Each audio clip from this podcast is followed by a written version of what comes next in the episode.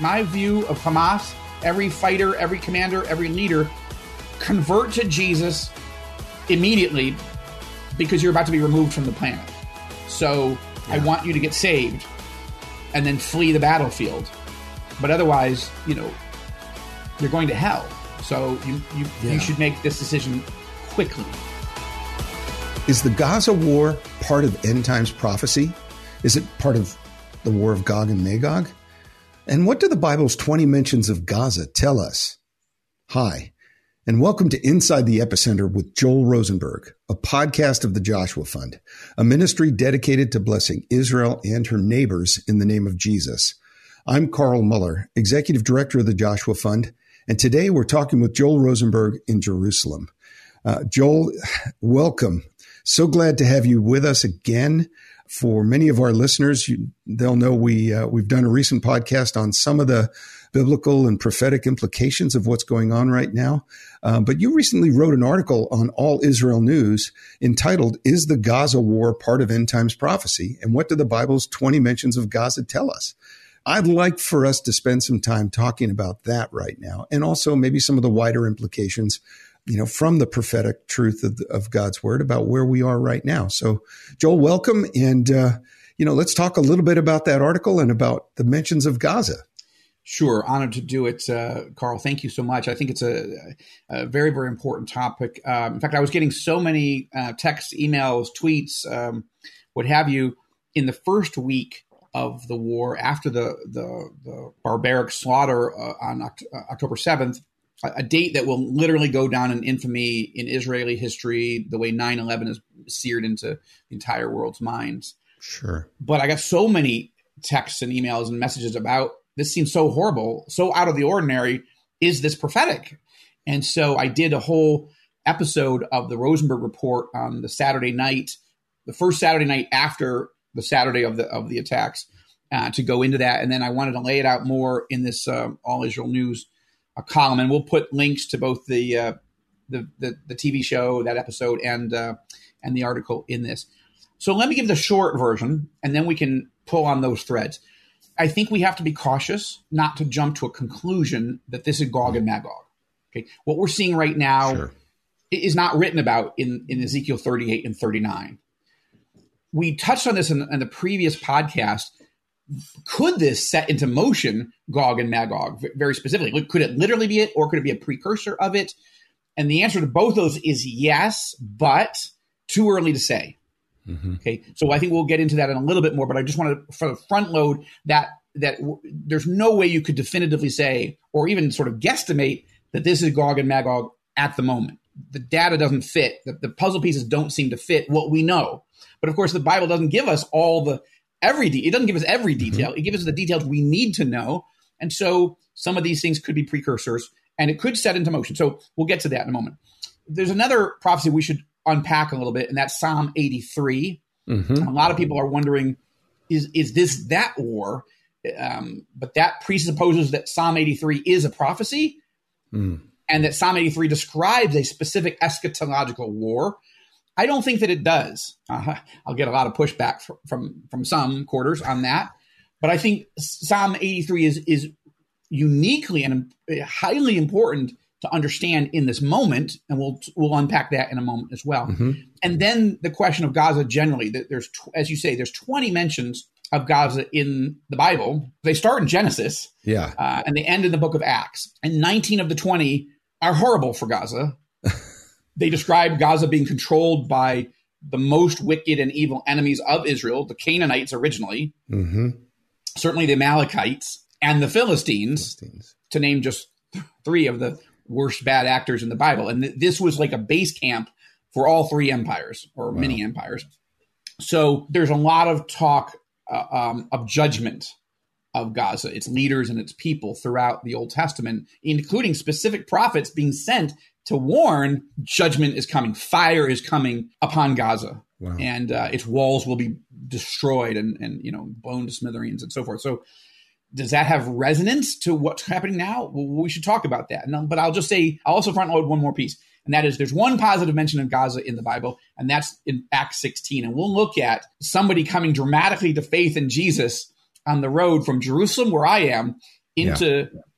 Gaza, that's an important story and it's part of God's heart for people in and near Gaza. So those that's my way of describing, sort of saying up front, kind of where we're going, the roadmap, because I think it could get complicated. And also, I think I just want people to know, okay, I'll listen to this whole podcast because I'm interested in any or all of those pieces. Yeah. Well, I think it's great. And it is so fascinating because I mean, if you look at where Gaza is uh, geographically, it's right at the corner, if you will, between Egypt and Israel. It's this, the curve of the Mediterranean there. And it, it's a, I mean, geographically, it couldn't be more favorable from a standpoint of, you know, being a connecting point between, you know, in the ancient times, great empires but uh, maybe talk a little bit about you know elements of Gaza's history that haven't been so so wonderful as their geography might allow them to be.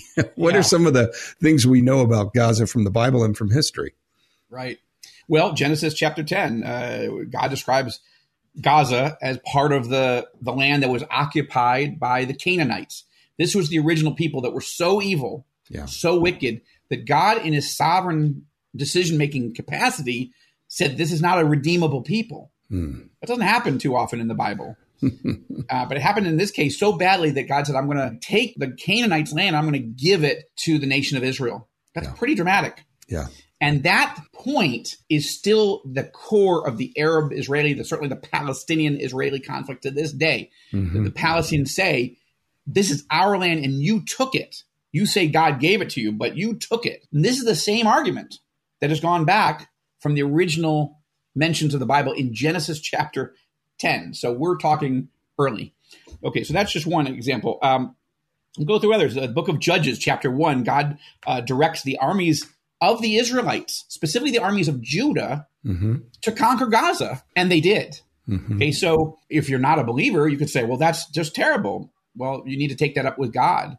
Uh, but you could be a believer and go, that's just terrible. Well, God's word is true, and and and so God said this is a wicked people, and I'm taking something from them because they they don't merit it.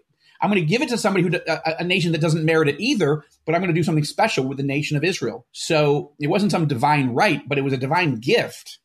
And that's where it begins, Judges chapter 1. And we read in Judges uh, chapter 1, verse 18 and 19. And Judah took Gaza with its territory and then it, it, continues with some more detail on that. And it says, Now the Lord was with Judah, and they took possession of this hill country. And so mm-hmm. that's clear in that text. This wasn't something that the people of Israel, the people of the, the subsection of Israel, the, the, the lower southern kingdom of Judah, this isn't something they just did on their own and that was wicked and evil, because Israel and Judah have done those things in the past and faced their own judgment.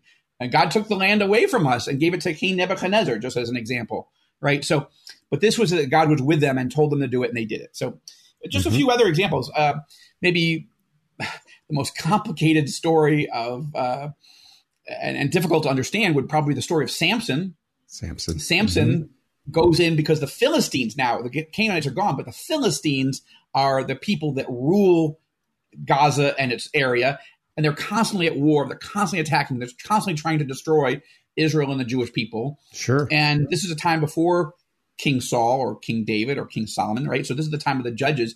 And Samson was one of those judges chosen by God, but not always walking with God. And it's it's it's hard to watch Samson's bad choices. But God uses him ultimately in the story in his own judgment for his own moral failings, which are legendary. Mm-hmm. God still uses him. He answers the, Samson's final prayer. You know, his eyes have been gouged out. He, his, his strength has been destroyed uh, because he was foolish enough to tell, right, Delilah, the prostitute, you know, cut my hair and I, you know, I lose my strength. And so that happens. And so now he's, he's bound and he's in the, the, the temple with all the leaders of Gaza, all the leaders of the Philistines. And he says, let me just rest my hands upon these two pillars. And then he asks God, would you just give me the strength to knock over these pillars and bring the whole temple or, or government you know, center down upon us all and kill us all. I'll die too, but so will the leaders of this wicked Philistine, um, you know, nation. And God grants the prayer. Right. This is known today, uh, Carl, um, not officially but unofficially in Israel as the Samson option. Hmm. In, in, Israel's nuclear doctrine, right now, Israel hmm. doesn't formally admit that it has nuclear weapons, but everybody believes it does, and and Israel's enemies certainly believe this. So somebody actually wrote a book. A reporter uh, from the New Yorker years ago, uh, Seymour Hersh, wrote a book called The Samson Option, in which fascinating. If Israel got to the position where it was about to be wiped off the map and there was no hope, that it would launch all of its nuclear weapons at its enemies, even if it knew this would bring its own destruction, based on the biblical concept of what Samson did. That's yeah. the Samson option. That doctrine, unofficial though it is, I do believe it's it feels true to me. Uh, I hope we never get there, but yeah. is why I wrote a novel called the Ezekiel option, which is if all hope is lost and you're totally surrounded by your enemies, particularly Russia and Iran and its genocidal allies, rather than destroying yourself and everybody else, what if God supernaturally comes in to save you? Right? Mm-hmm. That's that's the difference between doing it yourself, but it was biblical. Yeah. It's the story of Samson, or saying God's going to come to the rescue. Yeah. And we know in Ezekiel 38 and 39. So that's why I called that book the Ezekiel option. It's it's a direct reference to the Samson option. Anyway, there's many others. A Hebrew prophet was told by God to write about the wickedness of Gaza and the judgment that was coming. Yeah. Uh, God also spoke to the Hebrew prophet Zephaniah and Zechariah about judgment coming to Philistine cities. So we see it over and over again until the final reference in Acts chapter uh, 8, uh, Acts chapter 8, where Philip, the evangelist, is directed by an angel of God go on the road from Jerusalem, where I'm talking to you, go to Gaza. And mm-hmm. while you're on that road, just before you get into Gaza, well, he doesn't say it this way, but you're going to see, you're going to find someone who needs the Lord. And so Philip does it faithfully, led by the Holy Spirit, directed by the angel and he comes across uh, a high-ranking official from what we now know as Ethiopia. Uh, he's he's uh, I think the treasurer of the whole country, and he's certainly a believer in the Lord, the God of Abraham, Isaac, and Jacob. He seems to have come to worship in the temple, and now he's heading home. And as you mentioned, the way you go home from Jerusalem to Egypt, and then the rest of uh, Africa would be you'd go through Gaza. Right. So he's sitting there. He's he's wealthy enough to have a, an actual Isaiah scroll, and he's opened it uh, serendipitously to Isaiah 53. Yeah. And Philip comes along and says, "Hey, uh, what you reading up there in your chariot, in your in your motorcade, right?" And he's like, uh, "Why don't you climb up?" Uh, you know. So anyway, they got in a, they get in a conversation. He says, "Well, do you understand what you're reading?" No. How can I understand? I don't understand what this is. Great. And so Philip explains that Jesus of Nazareth has fulfilled all the prophecies, including and especially Isaiah 53. Wow. Uh, the man's eyes are opened, and just like Paul so miraculously comes to faith in Jesus Christ on the road into an Arab capital, mm-hmm. Damascus. Damascus. So too this man, just as he's about to go into Gaza, which is historically not a good place to be, often filled with wickedness, almost a modern day Sodom and Gomorrah. If you just look at the biblical history, yeah. it's the center of, of, of, of, the wickedness that has uh, not only been bad in its own right, but attacked Jews and wanted to wipe us out uh, this man comes to faith in Jesus and then says, I want to be baptized. Hey, there's water. Would you baptize me? So it's so our last mention of Gaza is a very positive one, and I think that's that's driving my prayer life. Yes, yeah. Lord, there's a history of evil there, but I want to believe that you have people, I hope many, but even if it was just one, lead them into the kingdom of Jesus yeah. before all this, uh, the rest of the horror unfolds. And this is my urgent prayer for every Palestinian. There's 2.2 million Palestinians in Gaza, and of course for every member of Hamas, um, yeah. one of which I know personally. God yeah. changed his heart. He he was a high up person in the uh, Hamas organization, yeah. and changed and turned against Hamas, and uh, became um, a spy for Israel. Yeah, well, we're gonna we're gonna talk about that and uh, other ways we can pray for Gaza and uh, such when we come back from this break, Joel. But thank you so much for telling us uh, just some of the ways that God's word uh, talks about Gaza. And, and we're going to go from here to, to look at Psalm 83. And we're going to look at uh, some of the other things that we can learn uh, from Scripture about this current conflict.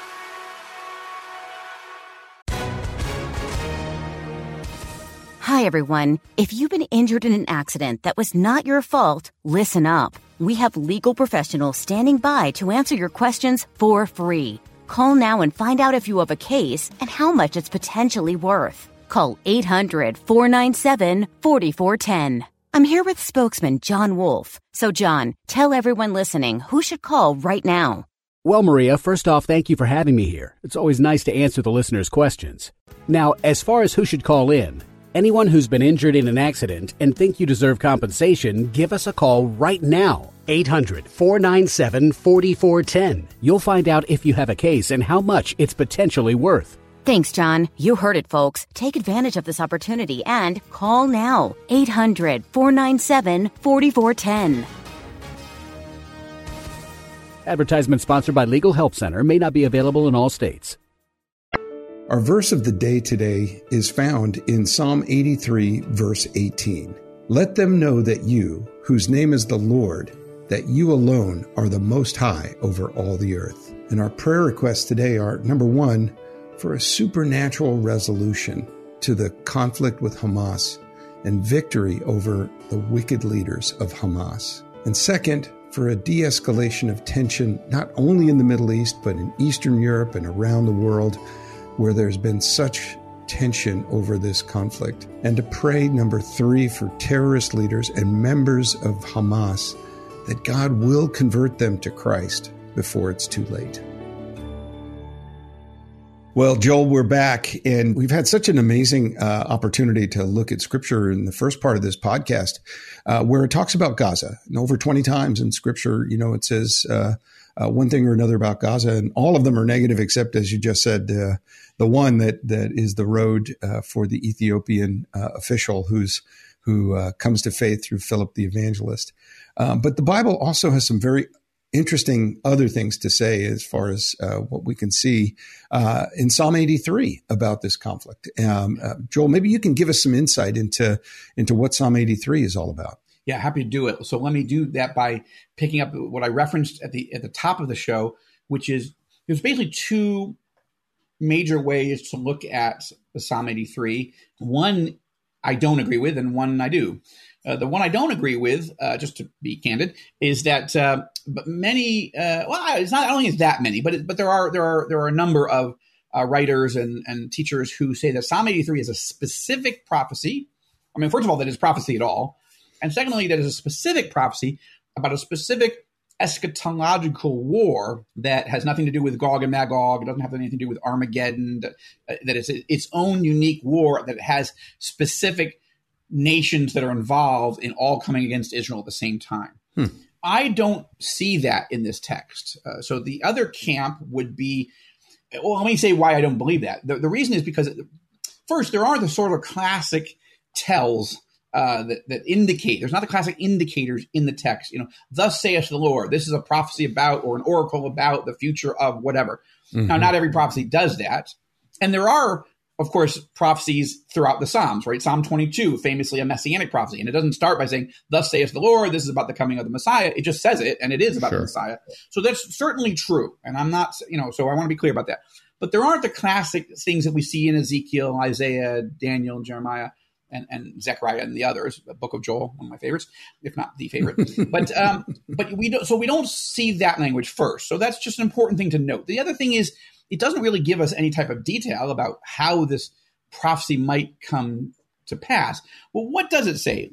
So I don't think it's a compelling or conclusive even case for a specific set of countries coming against Israel in the last days, but it does mention a list of countries and it mentions what either these whole nations or people within those nations think. And this, I think, is the key. The key is it is helpful in understanding the past of why nations hated Israel so much, but it also does help us in eschatology understand the motivation of the enemies of Israel in the last days. It never mentions the term last days or any of the other eschatological term. It doesn't say in that day or any of these other signs or indicators. But listen, this is so interesting.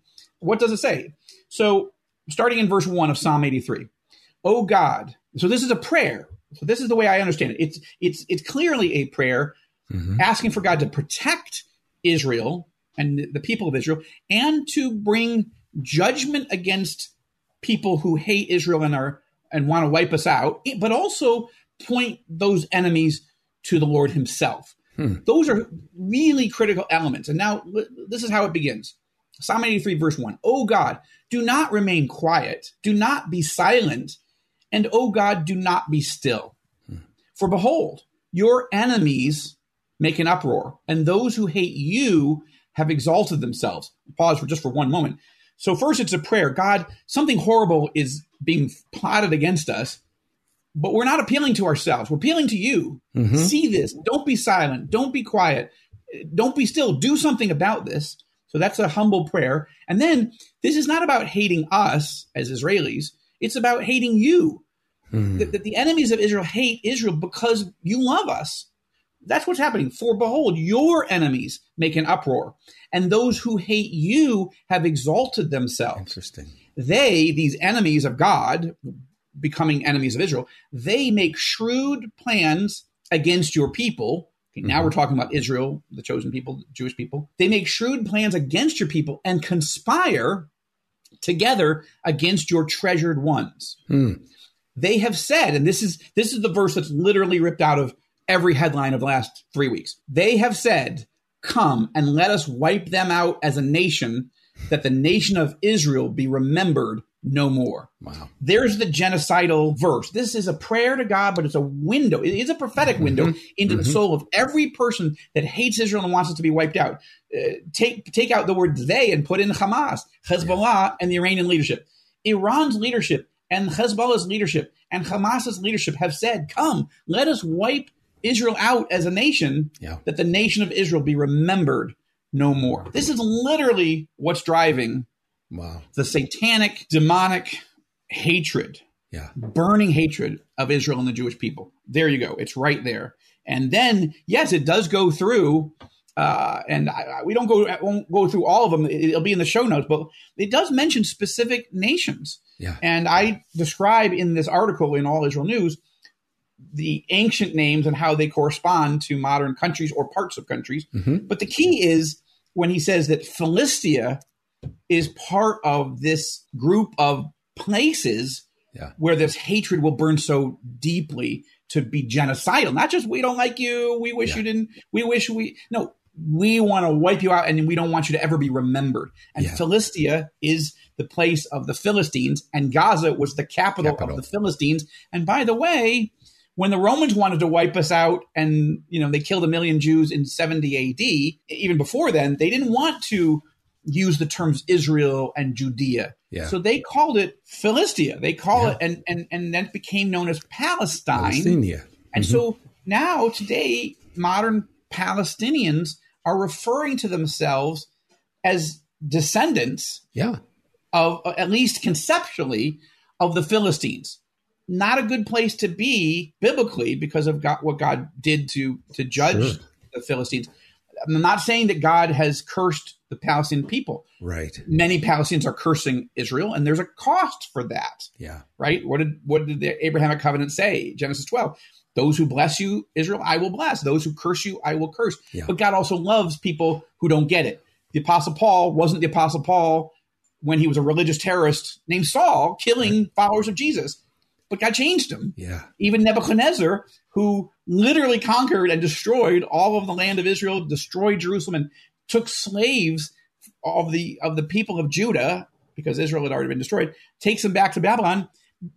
King Nebuchadnezzar himself gets radically saved and yeah. transformed by the one true God in yeah. the Bible. So wow. Uh, God loves the Palestinian people as he loves Israel. But he, Israel has a, yeah. God has a certain plan for Israel that most Palestinians reject. That doesn't mean they're all genocidal, not sure. at all. But sure. but some are, and Hamas certainly is. Well, it's so fascinating to see in this uh, psalm, you know, which you know many of us have read and and and just uh, never connected the dots to actual places and real people and real things. But the very the very nature of the hatred of these uh, leaders of Hamas and Hezbollah and Iran, as you said, it's not just a hatred of Israel. They, they, they want to come against Israel because they hate the Lord. They hate God. Uh, and they, of course, would would say, "No, we're we're fulfilling, you know, our God's decrees of of how this goes." But but essentially, that's where their hatred is expressed, right? They hate God, so and that's why Psalm eighty three is so important because not as a prophecy about a, a certain specific war, but as an extraordinary prophetic window, like a, yeah. like a like a CAT scan, a, an X ray into the soul, into the minds, the hearts of our worst enemies. Yeah. And it's not just in Philistia. It's not just the, the, the, it's not just Gaza. It also mentions multiple sites that is modern day Lebanon, where many Palestinians reside, but more importantly, where Iran has taken over with Hezbollah and is threatening. And so, it, again, it, it this these passages are like twenty five hundred years old, three thousand years old. Yeah, about three thousand years old, and it's as real and true today as the headlines we're reading. Do not tell me. Amen. I know you won't, but our listeners, our viewers, you may be a skeptic. I'm telling you don't tell me the Bible is some dusty old book that's completely irrelevant, exactly. made up. You don't know. This is literally telling us what the enemies of Israel are trying to do and what right they're thinking now in the country that I live in. Yeah, the very thoughts in their heads. I mean, come on, this is such insight. I mean, I think Joel, I think you would agree, and, and in fact, I know you would agree that God loves the people of Gaza. He, he loves he loves all the people in Hezbollah. Um, and of course, we also know that there are evil people controlled uh, uh, by the enemy, uh, the spiritual enemy, Satan, controlled by false beliefs and people who've been deceived, and they are actively, aggressively, and violently uh, going against the things of God. So these two things can also both be true. God can love all those people, and yet they can also be deeply hating uh, Israel and hating the things of God. It's clear in Scripture. You've, you've and therefore, our it. our response has to be: we want to have compassion on 2.2 million people that have been enslaved by a genocidal right. terror organization. Exactly. Even we need to have compassion, even though some of them think that what God, what Hamas is doing is good. It's not, but they don't understand. These are sheep without a shepherd. Uh, if they have a shepherd, it's Satan right now who's leading Hamas. And again, you, you, don't have to agree with everything the Israeli government does, or I mean, most Israelis don't agree. We've had a year of tremendous division. So nobody's claiming that Israel's perfect, and nobody's claiming that everybody in the Israeli government knows the Lord personally and is doing exactly what God wants. But there's a difference between a, a lost and flawed nation state with leaders who don't know the Lord and therefore are not always making good decisions that is true of almost every government. I mean, I would say every government in the world. There's a difference with people who are genocidal. And again, maybe we need to do this, Carl. I, I, I am actually conflicted whether we should have someone or a few people on the program who have seen the mm-hmm. the there's about uh, Israel brought in about 200 journalists to watch yeah. about 40 minutes of raw, unedited, unblurred GoPro body cam photography yeah. of the butchery the savagery. You can't. Yeah. We may have to do a like an NC seventeen rated program. That would even be being careful about it. But just to, I want you. I think we need maybe we need to do that because we have Holocaust deniers right now when people are trying to do a, a second Holocaust. And again, we don't. On the one hand, we don't want to be graphic. We're not going to show images. But on the other hand, people right. need to know this is not normal. This isn't well. You know, you, you deserved it, so therefore they, you know, they went army to army. Uh, this is against civilians, cutting off people's heads, raping women, yeah, uh, is- burning people alive. It, it, it's it's so horrible that everybody that walks, senators, world leaders, and journalists, NGO leaders, walk out of these rooms and they're they are shaking. They cannot believe what they've just seen. And if it wasn't for me being up on the Lebanon border the other day, covering that for All Israel News, and the Rosenberg Report, I would have gone to see it, but I'm conflicted whether I wanted to even see it. I've seen so much, I'm not sure I want to see all of that. They're they're proud of it, Carl. They're not hiding. No. Hamas isn't hiding it. Nope. They want the world to know how sick they really are. Yeah, and this is the case, and I think we we should do something that will keep this uh, going forward. We're going to talk in future podcasts about um, about the media wars. I mean, that the fact that there's a there's a media onslaught right now against Israel to um, create a moral equivalence. Um, you know, okay, well, yeah, bad things happen to Israel, but look at what Israel's doing. Um, this kind of thing is is is reprehensible, and it's it's truly depressing if we stay at that level. Yeah. But Joel, you mentioned something even more important, and I think for us as listeners to this podcast and as people who who take seriously God's word and, and what's happening right now, how can we pray, and what is the place? For prayer and intercession at this crucial time? I mean, what can what kind of prayer can we be offering? Yeah. Well, we have to start with praying for, uh, I think, for the hostages. As we speak, there are 220 Israeli citizens who have been held hostages from little babies uh, to Holocaust surviving grandparents. God only knows. I mean, literally, he, he does know where they are, how they're being held, how they're being treated. But at this point, as you and I talk, the International Red Cross hasn't been allowed to visit. We don't know if they're being fed, given water. Like, like we just don't know. But we know they're the, in the hands of savages, um, demonically possessed savages. So this is terrifying. I was with a woman today. I was on Fox News as we record this, doing uh, two live shots. Uh, being interviewed by one of their correspondents, one of the anchors that had come into Jerusalem uh, for a few days. And uh, while I was sitting waiting for my interview, the woman sitting next to me is a woman, who, a medical doctor, Israeli citizen, whose younger sister, 27 years old, is uh, one of these people that were at the music festival in the south of Israel. H- hundreds of young people just enjoying the day and singing and dancing and just enjoying, uh, you know, being together. And uh, Hamas knew that was happening, targeted and slaughtered 260 Israelis point blank without warning. And uh, her sister is missing. So we don't know right now. She, was she murdered and burned beyond recognition, or her body just hasn't been found, or, has she actually been taken hostage? But uh, so, how can we pray? We can pray for that family, for example and pray for all the families and all the hostages themselves. It's just so horrible. Pray that they would all be released miraculously. God could just put a fog over all of the eyes of Hamas and these people could just walk out. That's my prayer, but I'll take whatever God wants to do. But I, you know, I may have to brace myself that God, for whatever reasons I don't understand, may let them die. I don't want to. I don't want to believe that and until it's happened. I'm not going to accept that. I'm going to pray that they be mm-hmm. released. So I urge that. Pray for psychological, spiritual, physical healing for everybody who's been traumatized by an injured, uh, wounded, savaged, but but has lived through October 7th and the last, you know, three weeks uh, on the Israeli side, but also, of course, as Israel's doing everything it can to move Palestinian civilians out of harm's way, Hamas is blocking their departure and I, at this point, as you and I speak, about three quarters of a million Palestinians have moved out of northern Gaza, but but not easily because Hamas has commanded them to stay, blocked their exit, and even mm-hmm. bombed uh, their routes. So Palestinians are dying, and the whole 2.2 million people are traumatized and terrified, and Egypt won't let them in, Jordan won't let them in. It's a terrible situation. So we need to be praying with compassion for the Palestinian people, certainly for the leaders of Israel, to know how to wage and win this war. And then I would say ultimately, uh, well, for for for leaders of every, any country that you're in, that they would stand with Israel, show compassion to the Palestinians, absolutely, but no mercy for Hamas.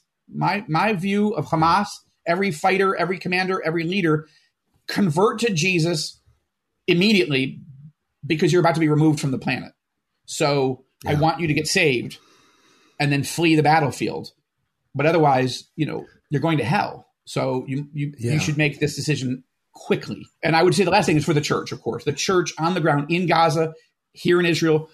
Lord, give, Lord, give us the courage and the spiritual strength by the power of the Holy Spirit to be your witnesses and to pray for peace and to be the hands and feet of Jesus, caring for those who are suffering and being a witness for the good news that you can know where you're going to go when you die and you can have a peace that passes all understanding. Most people don't know it on either side. And while we have to be sensitive in how we explain it, we have to be sharing the gospel at this critical hour. Sorry, I, I had to get well, that one in because that was the most important. No, I think I think none of us could uh, put it any better than what you just did in terms of how we should be praying, what we should be focusing on, and and and I think it's important for our listeners to hear um, that we do need to be praying for this uh, every dimension of this conflict. And and I don't think there's any inconsistency with your last point there that that we pray for the salvation of Hamas's leadership and Hezbollah's leadership and all the and Israel's the leadership radical extremists everybody. and Israel's leadership as well because uh, we also believe that that that uh, it is important that justice be done, that there is a righteousness to this cause that is uh, important, and I, and I think it's also important to remind our listeners that whatever they hear from the media, whatever they hear in in uh, in in other sources of news besides All Israel News and the Rosenberg Report and this podcast, uh, and in many other, uh, we do have other uh, many other good allies in, in Newsmax and others that are telling CBN good stories news, about yeah. what CBN News. But but from the mainstream media, what they're going to hear, and I think this is so unfortunate, is somehow to dull down the horrific realities of what has been done to Israel in this unprovoked attack, and to create a moral equivalency between what Israel is doing in in righteous and, and justified uh, retaliation against this Hamas uh, terrorist organization and what Hamas did in an unprovoked attack against civilians. I think before we accept a mainstream narrative that says, well, these are both terrible things and we just need to, you know, stop fighting and de-escalate, we have to look at the facts and come to terms with them. And to to do what you just called us to do which is to first and foremost to pray. Pray for for leaders on both sides. Pray for the people on both sides. And to pray that those that cause this terrible terrible uh, work would find in their heart a a gaping wound that only Christ can fill. And and pray that they turn from their wicked ways. Amen, amen. One, one last point because we did say it up front and I know we're running out of time for this podcast. So, but I do want to say we, we were talking about trying to unpack more of Ezekiel 38 and 39. I don't think we're going to have the time that we wish. I, I want to do two things. One, refer people back to the previous podcast. In the last 10 to 12 minutes, we we did spend more time on it, um, and we'll have to do it more going forward. But I will. I just want to say this so that we've at least been fair because we we said up front that we would talk about it. Let me recap. Ezekiel 38 39 does not talk about a war with Gaza. It doesn't talk about some massacre that sets into motion Russia and Iran and everybody else coming. So I think there's two ways to look at the current environment. One is that this is something, some sort of precursor to Ezekiel 38 and 39. Ezekiel 38 says that Israel does not only have to be sovereignly reborn. Well, we saw that in 48 and over the last 75 years. So check, check, check. And, and, but Israel has to be living securely in the land. And obviously we're not right now. Mm-hmm. So it means maybe that we have to go through a horrible war with Hamas, possibly with Hezbollah and Iran, maybe all at once. But if we win that, hard as it is, bloody, painful, brutal, when the when the smoke clears, when the dust settles, Israel will be the strongest, most powerful country in the region, having vanquished by the grace of God and the hard work of the Israeli military and so forth, all vanquished all of its enemies, immediate enemies, and that we'll have years of calm and quiet, uh, or at least a period of calm mm-hmm. and quiet, and even prosperity, which would be a precursor to what Ezekiel 38 says. So, so there is hope that that could be the case. Given all the rest of the chess pieces that are seem to be increasingly in position, that's an important thing to, to note that this may be God saying sovereignly, this has to happen to get ready for what happens at the end of Ezekiel 39, in which he pours out his Holy Spirit and we set in motion the final run up to Romans 11, 26, where all Israel gets saved. That's something very hopeful to be praying for. Okay. That's option one. Option two is some things are happening right now that is going to lure Russia into joining Iran, literally in coming against Israel. And what's being set into motion is the beginnings of Ezekiel 38 and 39. I am not saying that it is. There is no evidence right now that it is. But let's make this one point as we sort of land the plane, or at least uh, get the wheels down and we see the light, landing uh, lights on the strip. The two most grotesque and demonic and bloodthirsty regimes on the planet, literally slaughtering people in two places right now, are Russia and Iran. Russia is slaughtering people in Ukraine. Ukraine is fighting back mm-hmm. heroically. Whatever you think of the people, or leaders of Ukraine, they are fighting to win. Mm-hmm. They're fighting for their homeland. Iran sure. through its proxies are trying to slaughter and destroy Israel, and Israel is fighting valiantly to survive. So the and, and mm-hmm. China is horrible, the leadership of communist China, but they're not attacking anyone right now. There's literally nobody else on the planet mm-hmm. that is engaged in slaughter than two countries, Russia and Iran. That is significant. The timing of it, I don't know, but could it happen that this war becomes Gog and Magog? It could. I can't rule it out, but I'm cautioning everybody: do not jump to a conclusion. We just don't know. So we'll, mm-hmm. we'll inside the epicenter. We'll, we'll we'll follow it as it goes. But that's important to know those two things and be praying and saying, Lord, I don't know. If Carl doesn't know and Joel doesn't know, then probably we don't know. but what do we know? We know that God loves the people of Israel and the Palestinians, and we know that they all need the good news of how to know Jesus, how to know God forever and ever in heaven, and we know that they need help right now. And I want to just encourage people listen, yes, we need prayer, but I want to thank you, Carl, and I want to thank you for giving generously. But please don't stop. I mean, yeah. literally, the, the needs are so exponentially growing. And yeah. when funding comes through the Joshua Fund to and through the local followers of Yeshua, Jesus, that's different from UN aid. That's different from American aid. This is different from the European Union helping. Those are all important. Actually, only the United States is helping right now. The EU and UN isn't, but that's a different issue. But when followers of Jesus help through the Joshua Fund, through the local believers, somebody gets glory, and it's not us. There's no Joshua Fund names on the bags or on our trucks or on boxes of supplies.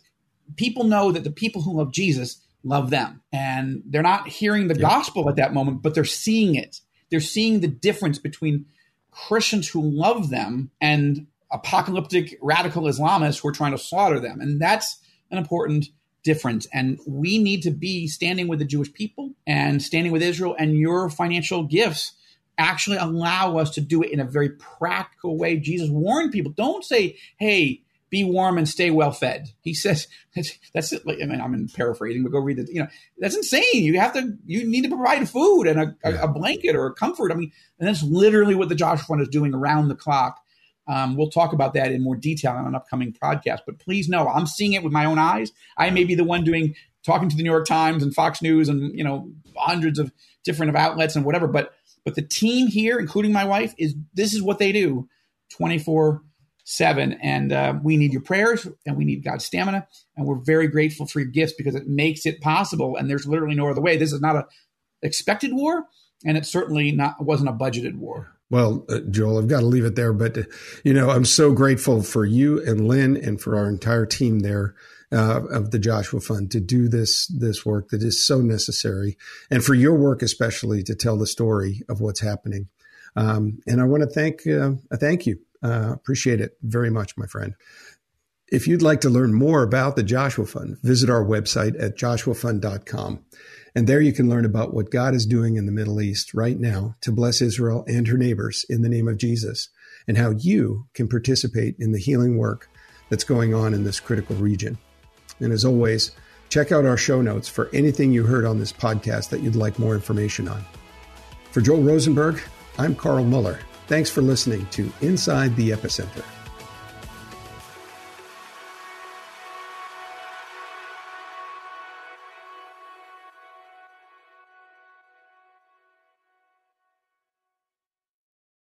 I'm Don Hawkins, and I once heard Chick fil A founder Truett Cathy say, You can tell if a person needs encouragement, check to see if they're breathing. I'd like to invite you to my weekly podcast, Encouragement for You, featuring encouraging guests like Dr. Greg and Erin Smalley, Dan Cathy, the late Dr. Frank Minirth, Josh McDowell, and more. To subscribe to my weekly Encouragement for You podcast, go to lifeaudio.com. That's lifeaudio.com.